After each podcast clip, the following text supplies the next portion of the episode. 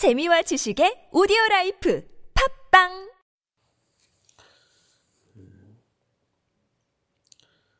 하나님 말씀은 야고보서 5장 1절부터 보도록 하겠습니다. 5장 1절 같이 읽습니다. 들으라 부한자들아 너희에게 임할 고생으로 말미암아 울고 통곡하라. 많은 사람들이 야고보서를 해석하고 또 설교도 하고 막 그럽니다. 근데 야고보서의 전체적인 의도를 이해하지 못하는 사람들이 파편적으로 부분적으로 이제 해석을 하기 때문에 문제가 생기는 거예요. 예, 성경을 이제 전체를 마태복음 마태복음 뭐 야고보면 야고보 로마서는 로마서 편지를 쓴 사람의 의도가 있잖아요. 의도 전체적인 그리고 의도가 있고 어떤 특정 구절이 있습니다. 근데 그 의도를 파악하지 못하고 특정 구절을 딱 잡고 늘어지면서 해석 잘못하게 해석해 가는 사람도 있어요. 자, 예를 들면 로마서 같은 경우는 오직 믿음으로 살리라. 그러니까 그 설교를 할 때는 아 믿음으로 산다. 행위가 아니다. 그래놓고 야고보서 딱 와서는 이렇게 얘기하죠. 행함이 없는 믿음은 죽은 믿음이다. 그러니까 아무리 뭐 설교를 들으면 뭐냐 행하지 않으면 의미가 없다. 그죠? 그러니까 그런가? 표면적으로 그렇게 생각을 하잖아요. 여러분 설교 들으면 뭐합니까? 행함이 없는데 그러면 한마디 하면 내가 과연 행함이 있나? 막 하면서 믿음이 흔들리지 흔들린단 말이에요. 설교를 그런 식으로 또 하고 교인들도 읽어보니까 그러면은 그러면 반대로 설교하는 그 사람은 설교자는 목사는 행함이 있어요? 어느 정도를 행해야 행하는 거예요. 잘 이해를 못하고 설교를 하고 가르치고 해석을 하니까 문제가 생기는 겁니다. 자, 이겁니다. 야고보서의 의도는 행함이 없는 믿음이 죽은 믿음이다 할 때 이거는 이겁니다. 우리가 어떤 행함이 있는 믿음의 열매를 나타내고 이런 개념이라기보다는 문자에 너무 하지 말고 상황을 이해해야 됩니다. 뭐냐면 교회 안에서 예수를 믿는다고 하면서 사람을 죽이고 미워하고 왕따시키고 부자가 있습니다. 같은 교회 내에 사장이 있고 종업원이 있어요. 근데 종업원한테 월급을 안 주는 거예요. 이게 한 달이고 두 달이고 잠시 안 주는 게 아니라 있으면서 없어서 못 주는 게 아니라 있으면서 안 주는 거예요. 그럼 그게 믿음이 있는 거예요, 없는 거예요? 이건 불신자보다 더 나쁜 놈이죠, 이게. 그럼 믿음이 있다고 할 수 있어요?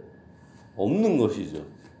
여기서 그래서 선행이 없는 자는 믿음이 없다라고 얘기하지 않고 행함이라는 단어를 쓴 거예요, 이게. 잘 이렇게 단어도 잘 생각해야 됩니다. 선행이 없는 자는 믿음이 없다. 이게 아니라 그런 건 아예 믿 이거는 일단은 그냥 악행을 하고 있는 거잖아요. 선행이 아니라 믿음이 있는다고 하면서 끊임없이 이렇게 막 이 여자 저 여자 막 찝쩍거리고 계속 다녀요. 결혼을 했는데 수많은 여자를 거느리고 그런 사람이 믿음이 있다고 할 수 있겠어요? 하나님을 두려워하지 않는 거죠. 믿음이 없는 거죠. 그 외에 마, 마찬가지죠. 그 본문상에서 야고보서에서 나오는 사람들이 다 그런 사람들인 거예요. 자, 5장 1절입니다. 들으라 부한자들아 너희에게 이 말 고생으로 말미암아 울고 통곡하라. 지금 야고보에서의 말하는 교인들이 바로 이런 겁니다. 부자들이 있지만 아 하나님 축복받았다 그러면서 막 그러고 하지만 실제로는 뭐예요? 너희 재물은 썩었고 너희 옷은 좀 먹었으며 너희 금과 은은 녹이 싫었으니 이 녹이 너희에게 증거가 되며 불같이 너희 살을 먹으리라 너희가 말세에 재물을 쌓았도다 교회에서는 헌금도 안 내고 그 다음에 그 권력을 돈 많다고 교인들을 핍박하고 업신 여기면서 그런 사람도 있잖아요. 그걸로 횡포를 부리는 사람들.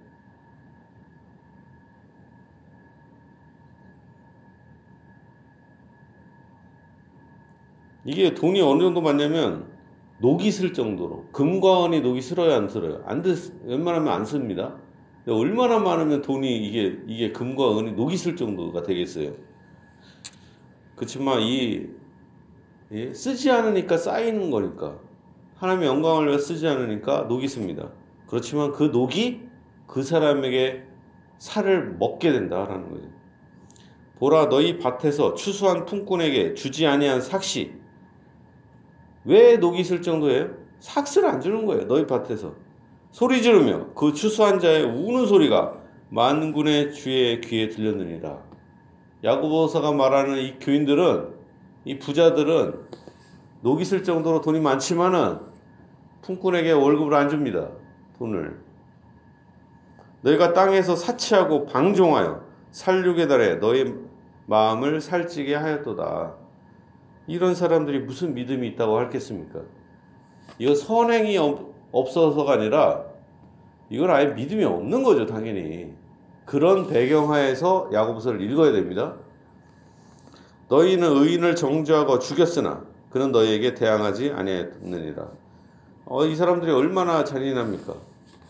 제가 아는 그리고 기독교 간증에 유명한 사람이 있어요. 제가 실명을 거론하지 않겠지만 무슨 어느 큰 교회 다닌다.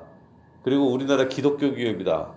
그래서 수많은 경영학 경영학이나 이런 데 교과서에 이런 사람은 막 어, 대단한 기업이다. 그렇지만 그 기업이 노동조합이나 이런 걸 탄압해 갖고 수많은 사람들이 죽었어요. 기독교 기업인데. 지금은 사회 일반 사람들도 악마의 기업이라고 생각해요. 그러나 아직도 그 기업의 사장이나 이런 사람들은 기독교 간증을 하고 다녀요. 네? 이런 얘기가 있습니다. 거기에 그 기업에 기독교 목사들이 있어요. 사내 목사들. 근데 월급은 목사들 말고 일반 기업의 그, 그 사람들의 월급은 엄청 짜게 주면서 목사들을 동원해 갖고 그 못, 못 만들게 하면서 그렇게 월급 조금 준 거에도 감사하게 느끼라고. 이런 식으로 해석을 해요 많은 사람이. 우리 동기 목사 중에도 그 기업에 목사가 있어요. 어이가 없죠 사실은 근데 그런 사람을 성공한 기업가라고 기독, 기독교에서, 교회에서 간증시키고 그럽니다. 어이가 없는 거죠, 사실은. 그만큼 교회가 돈에 쩌들고 분별함이 하나도 없는 것입니다. 자, 7절에 말합니다. 그러므로 형제들아, 주께서 강림하시기까지 길이 참으라. 보라, 농부가 땅에서 나는 귀한 열매를 바라고 길이 참아 이른 비와 늦은 비를 기다리나니 너희도 길이 참고 마음을 굳건하게 하라. 주의 강림이 가까웁니다. 이렇게 악한 시대입니다. 교회에서 이런 사람이 권력을 잡고 이럴 때 어떻게 합니까? 사도 야고보 사도는 말하죠. 그러므로 참으라. 오히려 부자들 죽여라 막 이런 것보다는 뭐예요? 그렇게 악하, 악한 사람들이 교회에 있다 하더라도 뭐합니까? 참아라. 참 희한하죠. 참으라. 우리는 참고 뭐예요? 참고 바보, 바보같이 있는 게 아니라 기도하는 거죠. 하나님의 심판을 기다리는 거죠. 때가 될 때까지. 너희도 길이 참고 길이 참아라. 그러니까 기독교인들이 참기가 어렵죠. 이렇게 불의한 걸 보면 처단하고 싶잖아요, 솔직히. 근데 뭐합니까? 참아라. 길이 그것도 조금 참으라가 아니라 길이 참아라. 길이 참기가 쉽지가 않다는. 그리고 마음을 굳건하게 하라. 주의 강림이 가까우시니. 형제들아 서로 원망하지 말라. 그리하여야 심판을 면하리라. 보라 심판주가 주 문 밖에서 계시니라. 문 밖에 계십니다. 심판주라고 하잖아요. 구원자다 이렇게 표현하지 않고 뭐라 합니까? 심판자. 교회 안에 이런 악한 사람들이 있을 수가 있죠. 가라지와 알곡이 섞여 있으니까. 근데 예수님이 어떤 모습으로 와요? 심판주로 오는 거예요. 얼마나 악하면. 형제들아, 주의 이름으로 말한 선지자들을 고난과 오래 참음의 본으로 삼으라. 우리가 교회 생활을 할 때가 있습니다. 하는데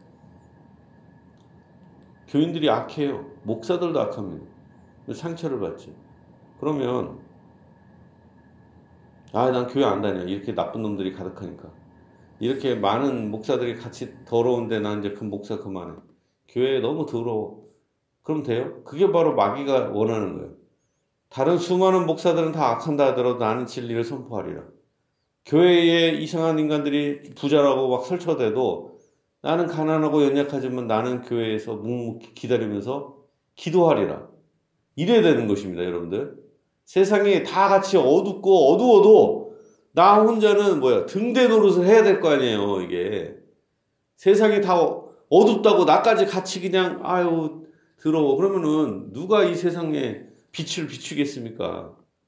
나라도 비록 성냥불과 같이 작은 촛불이지만 나라도 세상의 기준이 되기 위해서 조그만 촛불을 꺼지지 않도록 이렇게 잡고 있어야 될 거 아니에요.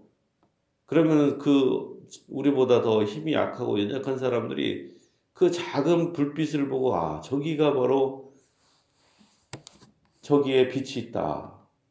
이렇게 하면서 방향을 잡을 거 아닙니까? 이 어두운 밤에. 성냥불 같이 작은 불빛도 멀리서 보이잖아요. 이 어두운 밤에. 여러분들이 낙담하지 말고 길이 참아야 할 것입니다.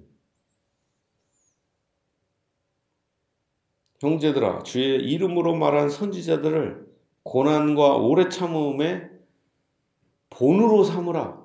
모델로. 우리가 이사야나 에레미야, 다니엘 이런 사람들 쭉 보잖아요. 그러면은 마치 지금은 이 이사야나 에레미야나 뭐 이런 선지자들이 많아 그, 그 그런 그 인정받는 시대가 있었을 것 같잖아요. 이렇게 예? 그 시대에 그 시대에는 이사야 혼자 미친 사람처럼 외친 겁니다. 진리를 이사야를 따른 사람이 거의 없어요. 에레미야도 안 따릅니다. 몇십 년 동안 복음을 전해도 설교를 해도 마치 그 당시에는 막 에레미야 선지자의 말을 다 따르고 이사야 선지자의 말을 따랐을 것 같지만 실제로 그 시대에는 이사야 혼자 이렇게 더, 더 전한 거예요. 그리고 죽어도 보세요. 죽을 때도 혼자 죽습니다. 이렇게 외롭게. 엘리야. 우리 때는 막 와, 엘리야가 막 엄청났을 것 같지만 엘리야 나중에 뭐야? 나만 남았나이다. 이렇게 표현하잖아요. 나만 나이, 나만 나이다. 이게 바로 그리스도인의 외로운 길이에요. 좁은 문, 좁은 길. 나만 나이, 나만 나이다. 그렇지만 뭐예요? 어딘가에는 바알에게 무릎 꿇지 않은 7천 명이 있다. 처럼 외롭게. 저는 시, 희한한 게 뭐냐면 신학교에서 개혁주의 교재라는 책으로 개혁주의 신학을 배우고 다음 중 개혁주의 신학에 따라서 뭐 개혁주의 종만론을 써라, 개혁주의 구원론을 써라, 뭐 이런 식으로 쓰지만 실제로 그거를 따르는 목사들이 어디 있어요? 우리 장로교 내에서도 수업 시간에 그렇게 배우지만 조 목사 개혁주의식으로 설교하고 개혁주의적으로 교회를 운영하면 교회는 부흥하지 못해. 교회 교인들은 순복음을 더 원해. 꿍짝꿍짝 꿍짝짝짝 이런 식으로 이렇게 말해요. 실제로 진리를 외치는 것에 대해서 두려워한다고 목사들이 왜 진리를 듣지 않을 거라고 생각하니까. 뭐 하물며 교인들은 얼마나 힘들겠어요. 이, 이 어려운 시대에. 목사들도 이게 갈등하고 힘들어하는데 형제들아 주의 이름으로 말한 선지자들을 고난과 오래 참음의 본으로 삼으라. 우리가 힘들어도 뭐입니까? 작은 불빛을 잡고 있어야 될 것이다. 선지자들도 그렇게 하면서 외롭게 죽어갔습니다. 그들을 우리의 모범으로 삼아야 할 것입니다. 보라 인내하는 자를 우리가 복되다 하나니 너희가 욥의 인내를 들었고 주께서 주신 결말을 보았거니와 주는 가장 자비하시고 긍휼히 여기시는 이시니라. 어떤 사람이 복됩니까? 인내하는 사람. 바보같이 참는 거. 저도 참지 못해요. 어떤 사람은 저 성격 좋다 그랬는데 착한 사람인 줄 알았어요. 근데 아 저도 이게 화가 나면은 이성을 잃는 사람이구나. 남들보다 더 심해요. 여러분도 잘 몰라서 그렇지. 인내하는 게 얼마나 이게 쉽지가 않은가. 욱해서 그런 시원하게 퍼붓고 싶잖아요, 솔직히. 이게 우리의 본성이죠. 그렇지만 누가 복돼요? 보라 인내하는 자를 우리가 복되다 하나니. 진리를 들고 있습니다. 그렇지만 이걸 보복하는 게 아니라 외롭게 인내를 해야 할 것입니다. 하나 너희가 욥의 인내를 들었고 욥이 얼마나 힘들었어요. 진리를 외치면서 진리를 지키려고 노력을 했지만 결국엔 실패처럼 보이잖아요. 아내도 자기를 하나님을 욕하고 죽으래요. 자식들도 다 죽고 재산도 몽땅 다 있고 절망적인 상황이죠. 친구들까지도 와서 막 이상한 얘기나 했었고 그렇지만 주는 어때요? 가장 자비하시고 긍휼히 여기시는 이신이라. 택한 자들에게 하나님은 가장 자비로우신 분이시지만 뭐예요? 하나님만큼은 가장 자비로우시고 은혜가 풍성하신 우리의 아버지가 되십니다. 전능하신 하나님. 그러면서도 가장 자비하셔서 우리를 위해서 아들을 십자가에까지 죽이시고 성령도 부어 주셨습니다. 가끔은 하나님을 원망 많이 하죠 우리가 왜냐하면 현실대로 잘 생각대로 잘 안 된단 말이에요. 하나님을 위해서 섬기고 노력을 했는데 하나님은 왜 저한테 이렇게 주십니까? 저 나쁜 놈들 저렇게 잘 먹고 잘 사는데 지금 교회 현실이 그런 거잖아요. 예? 이 부자들이 월급도 안 줘요.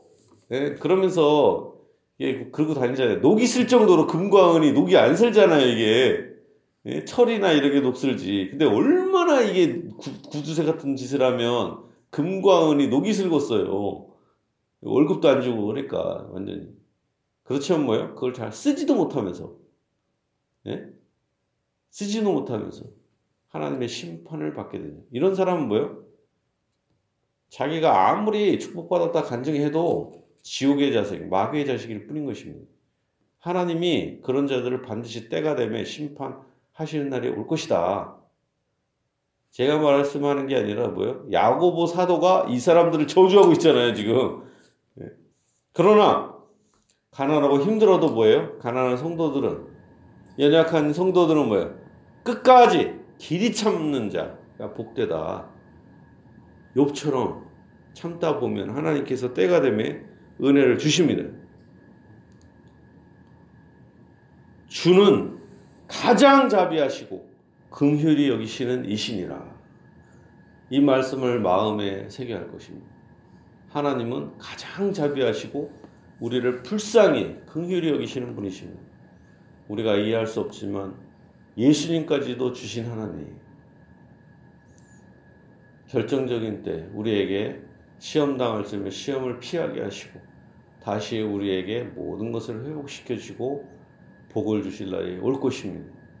진실로 여러분에게 이 하나님의 가장 자비하신 은혜와 평강이 여러분에게 넘치기를 바랍니다.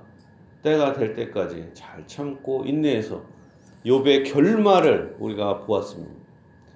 인내하는 자가 복됩니다. 길이 참아서 하나님의 축복을 받는 모든 분들 되기를 예수님의 이름으로 축복합니다.